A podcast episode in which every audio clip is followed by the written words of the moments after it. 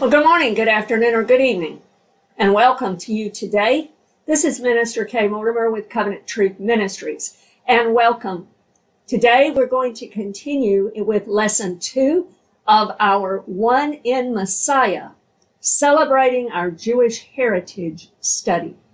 And so I'd like for us to get into this message today. I'm teaching this class live, and normally I will insert the clip from the live class, but because of some technical difficulties we encountered this week, I'm going to do this one live with you right now.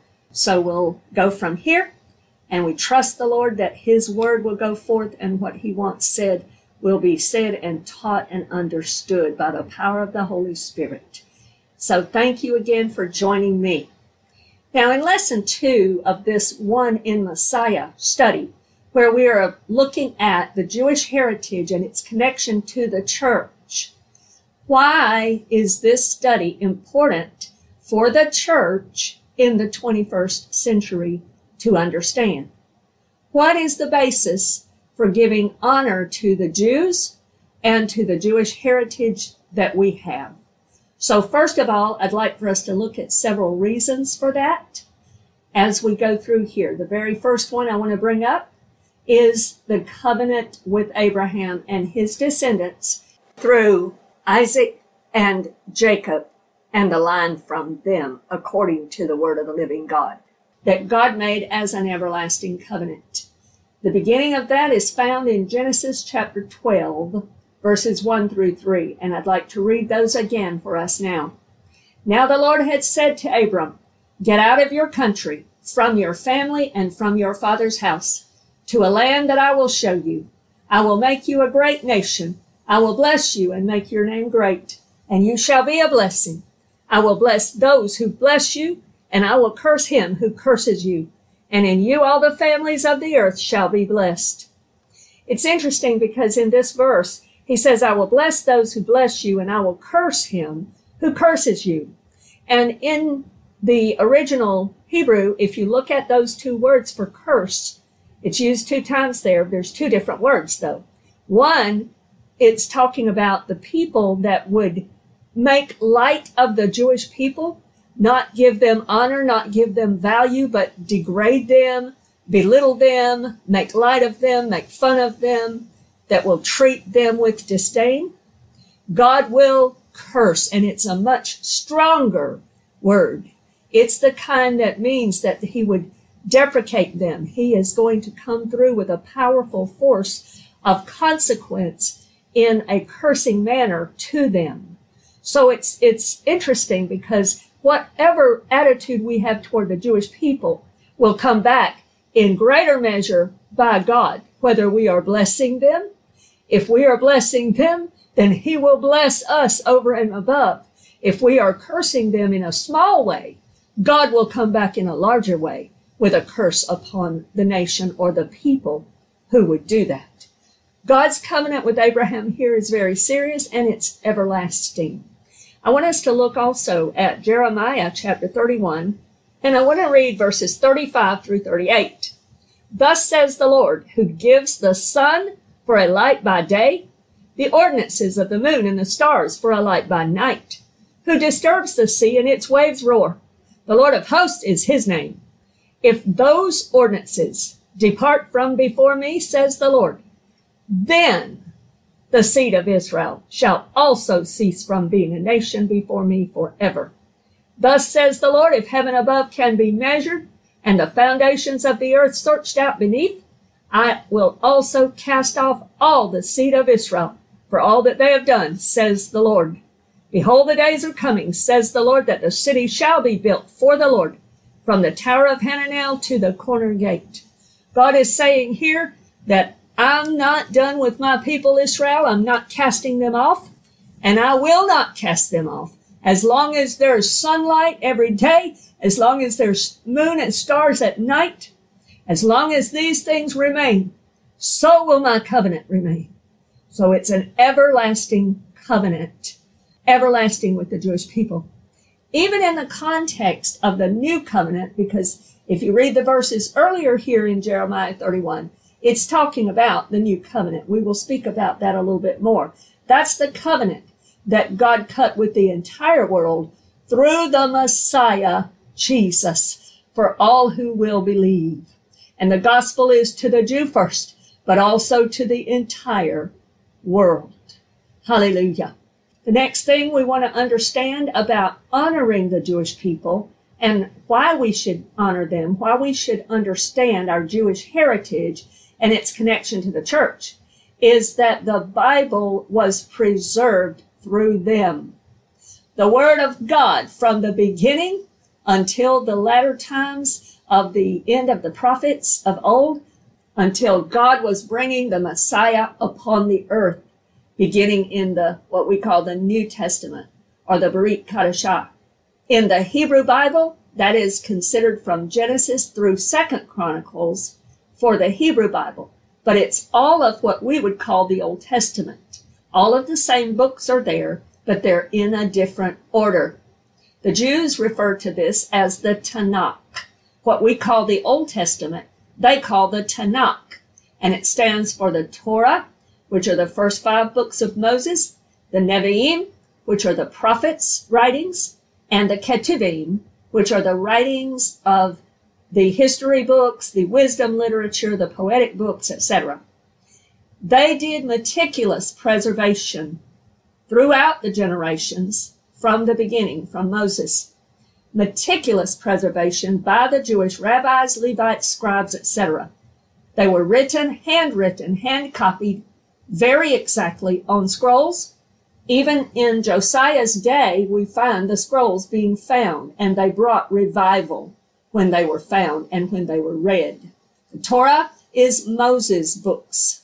The Nevi'im and the Ketuvim are the remaining books in what we would call the Old Testament. In the days of Jeremiah, he wrote his book on a scroll. The king burned it, but God gave it back to him again. It was God's word to begin with. So God told him, write it a second time. And he did, and it's been preserved for us. Jesus and the apostles in the New Testament all affirmed all of these as holy scriptures. Jesus affirmed them, the apostles affirmed them. They were fulfilled in the New Testament in Jesus Christ and the church and the coming prophetic words about how everything will end. All of that is fulfillments, especially when we look at Matthew's gospel, for instance, and the book of Hebrews and Paul's writings, say in, in the book of Romans, etc. There's much fulfillment in those scriptures. Matthew writes his, and many times his entire book, he's proving that Yeshua, Jesus Christ, is the promised Messiah from old. And he keeps referring back to the old. He keeps quoting from the Old Testament. He keeps quoting from the Tanakh.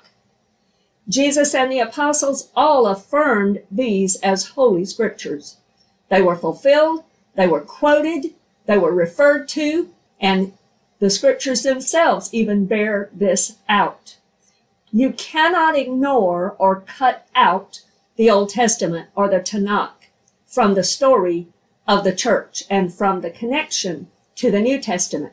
If you tried to take and throw out the old, there are some today that are trying to do that. They're telling you that you don't need the Old Testament. It's not pertinent to you. It's not relevant to you. That is a lie from the pit of hell.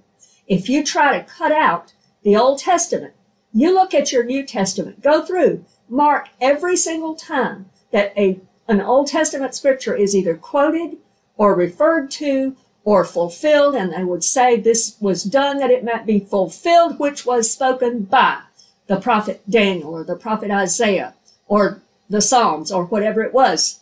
If you go through the New Testament and you try to cut out the Old Testament, you will be left with nothing but a bunch of confetti, shredded confetti, if you try to do that. And it will make no sense and you cannot put it together.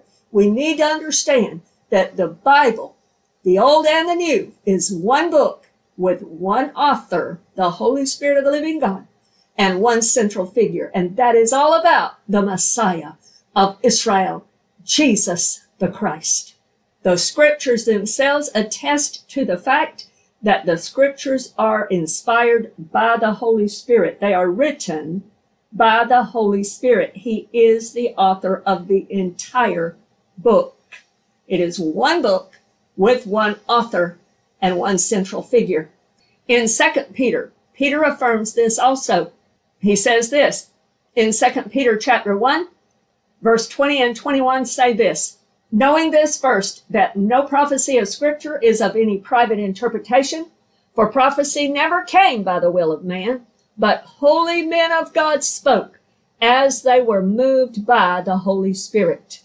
So the entire Bible, both the Old Testament, what we would call the Old Testament, the Jews call the Tanakh, and the New Testament or the Brit Hadashah, it is all one book with one author. It's verbally inspired by the Holy Spirit of God. And this was attested to by Jesus and attested by Peter and the apostles. The scriptures are canonized for us to understand the books that are from the Holy Spirit's inspiration. Not the extra biblical books like the Apocrypha or the book of Enoch or the book of Yasher or whatever. Those may contain good history, but they are not inspired by God's Holy Spirit. So we need to understand that. We need to, to understand that the canon of Scripture is the true and verbal inspiration of the Holy Spirit of the living God. We also need to understand the Old Testament in light of the New Testament. And rather than get into more about that, I would direct you, if you would like, you can look that up in my episodes called The Cross is the Filter.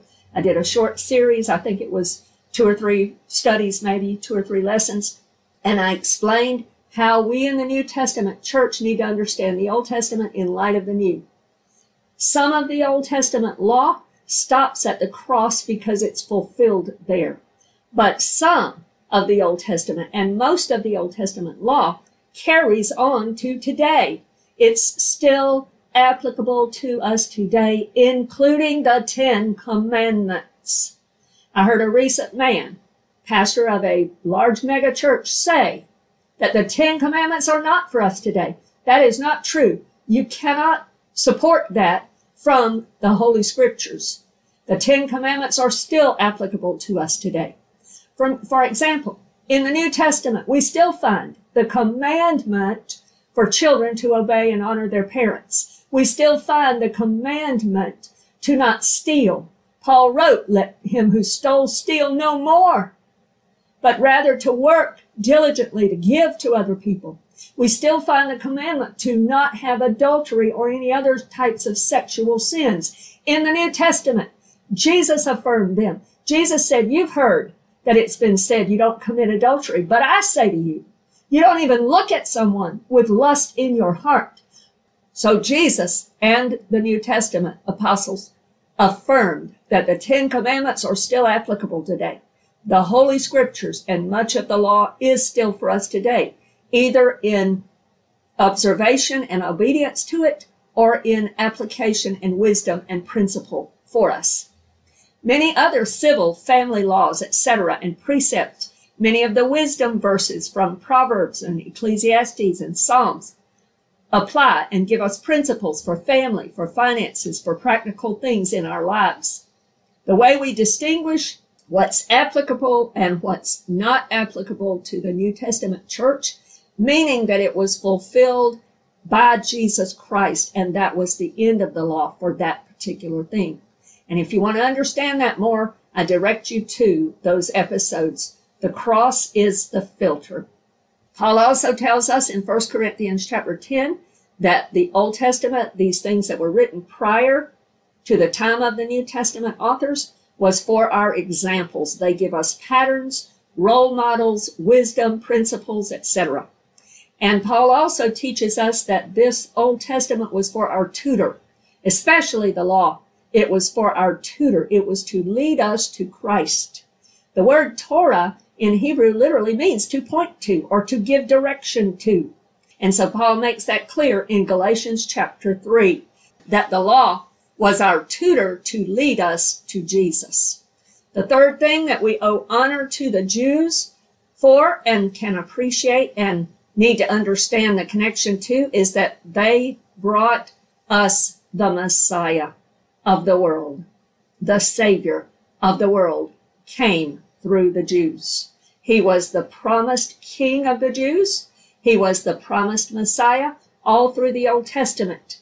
And he had to match exactly every single detail of what was required in the Torah, in the Ketuvim, and in the Nevi'im.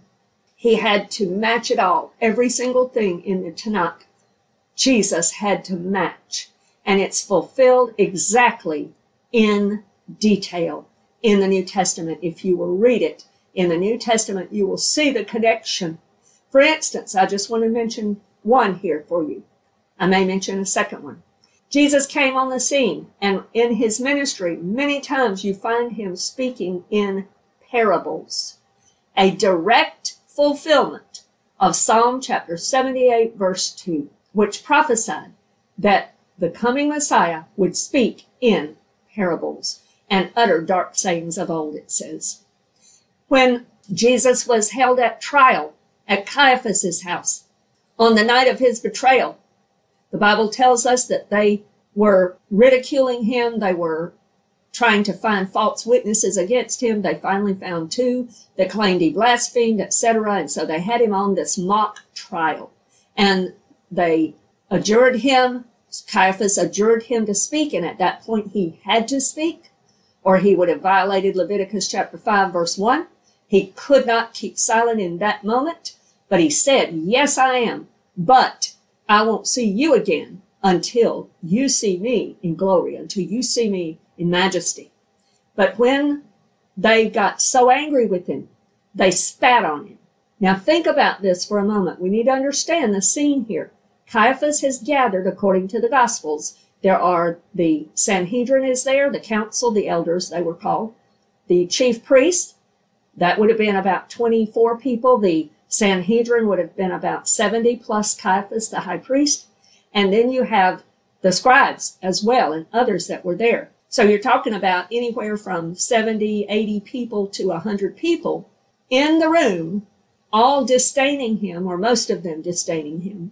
We don't know if Nicodemus and Joseph of Arimathea were there. We know that they did not consent to his death. We do not know if they were at this meeting or not. But the group that was there that was ridiculing and hating him spat on him. Now, why is this significant for us to understand? Because it was a teeny weeny little detail from the Old Testament that had to be met. And it's found in Leviticus chapter 2, verse 11. The Bible says that every sacrifice acceptable to God must be salted. Jesus affirmed that in Mark chapter 9, verse 49, when Jesus said these words, For everyone will be seasoned with fire, and every sacrifice will be seasoned with salt. When they spat on him, they were doing it out of disgust. They were doing it as an insult. They were doing it because they hated him. But God in heaven saw to it that the sacrifice for the entire world's sin was salted because in their spit that was slobbering all down his face because his hands were bound behind him. He couldn't wipe it off. They were salting the acceptable sacrifice before the holy God, and they didn't even realize it. The priests were the ones that had to salt the sacrifice, and these were priests that were doing this to our Messiah. Praise be to God. Every single detail has been fulfilled and not one has been missed. In the Old Testament, we can observe the pattern where for instance, the Ark of the Covenant, representing the glory and the presence of the living God, was to be borne by four priests on their shoulders. That's what the four corners and the poles were all about. When you come to the New Testament, we have four gospels because they are to bear Jesus to the world. He's the coming glory and presence of the living God who came in the New Testament days, in those days, and he was God come in the flesh, and they were to bear him to the world. Matthew, his commission was especially to bear Jesus to the Jewish people and to show and reveal that Jesus is the Messiah promised of old to the Jewish people from their very own scriptures. That was Matthew's mission. He had to reveal and show Jesus as the prophesied Messiah, son of Abraham, son of David. All four of the gospel writers were bearing Jesus and revealing Jesus and bringing Jesus to the world. And in the life of Jesus, he matched every detail of what was prophesied and every demand of the Old Testament and of the Torah. And this not only proves his messiahship, but it also guarantees us of his second coming, exactly as the scriptures tell us, because he came the first time and met every detail. He will come again and he will meet every remaining detail exactly as the scriptures say. This gives us confidence to be bold witnesses for him. And it gives us also types and shadows from the actual prophetic words and the patterns and other types from these scriptures. The fourth reason is because of the covenantal promise and blessings. We spoke about this at the very beginning. The covenant with Abraham was unconditional. The covenant with Moses was conditional through the law. If you do this, I will do this. If you don't do this, then I won't allow you to uh, enjoy your land or whatever it is. You'll be cast out of your land if you disobey me, if you get into these sins. And God gave them many, many, many times to repent. He gave them plenty of time to turn back. And he sent prophets saying, repent, turn around. Don't keep going this way because judgment is coming. But they wouldn't listen. And so they got the consequences of their choices. So Moses' covenant was conditional. But the covenant God made with Abraham was unconditional. God alone walked through those pieces, and God cut covenant with Abraham. God cut covenant with David, giving him the promise of the coming king and kingdom from the tribe of Judah, from his line, of the Messiah who would sit on his throne, being a son of David. And this was fulfilled in Jesus. The reference to the son of David, the Jews knew referred to Messiah. And this is why they got so upset at the triumphal entry and they were trying to say, shut the people up. They're giving you the Messiah cry from Psalm 118 because the leaders were refusing to accept Jesus as the Messiah, but he was and he is the Messiah of the Jews. Jesus, God in the flesh, came and cut the new covenant spoken of in Jeremiah chapter 31 and in Hebrews chapter 8 with Jesus on the cross. At the Last Supper, what we call the Last Supper, his last Passover Seder, he cut the covenant meal. He enjoyed the covenant meal with his disciples and passed the cup of redemption, the third cup of Passover, to them and asked them to drink of it all. And when they drank of it and received the cup and received the bread representing his body, the marriage union was sealed. And he instituted through his death on the cross the new covenant, the full expansion and exposition of the Abrahamic covenant, bringing Gentiles in the church, Gentile believers and Jewish believers, making us one in Jesus Christ, as Colossians 2 tells us, and as Galatians 3 tells us in its fullness, being the seed of Abraham by faith in Jesus. The cup of redemption was the third of the four cups of Passover. Even in the image that we use for this class. We have chosen to use that picture to represent our being one in Messiah through the cup of redemption, through the Passover meal, through the covenant meal that God was cutting with mankind. And you can find out more about that if you're interested in my Holy Week or Passover Passion special titled Cups and Covenant. The Old Testament covenant was a very serious thing. God cut it with Abraham in a blood covenant in Genesis 15. God cut it with mankind in a blood covenant with Jesus shedding his blood on the cross. The exact pattern of what God did with Abraham in Genesis 15 when God alone walked through the pieces. Jesus alone, his blood alone is what saves us. We need nothing more and we can add to it nothing more. Praise be to God. The fifth reason is because we are grafted into the original olive tree whose roots are Jesus the Messiah. We are grafted into the tree according to Romans chapter 9 through 11. They are the original tree with Jesus as the root, with the Messiah as the root, with the son of Abraham, the son of David as the root. The Bible speaks in that passage about branches being broken off that represents the Jews who have rejected their Messiah. And it talks about, though, however, that they can be grafted in again.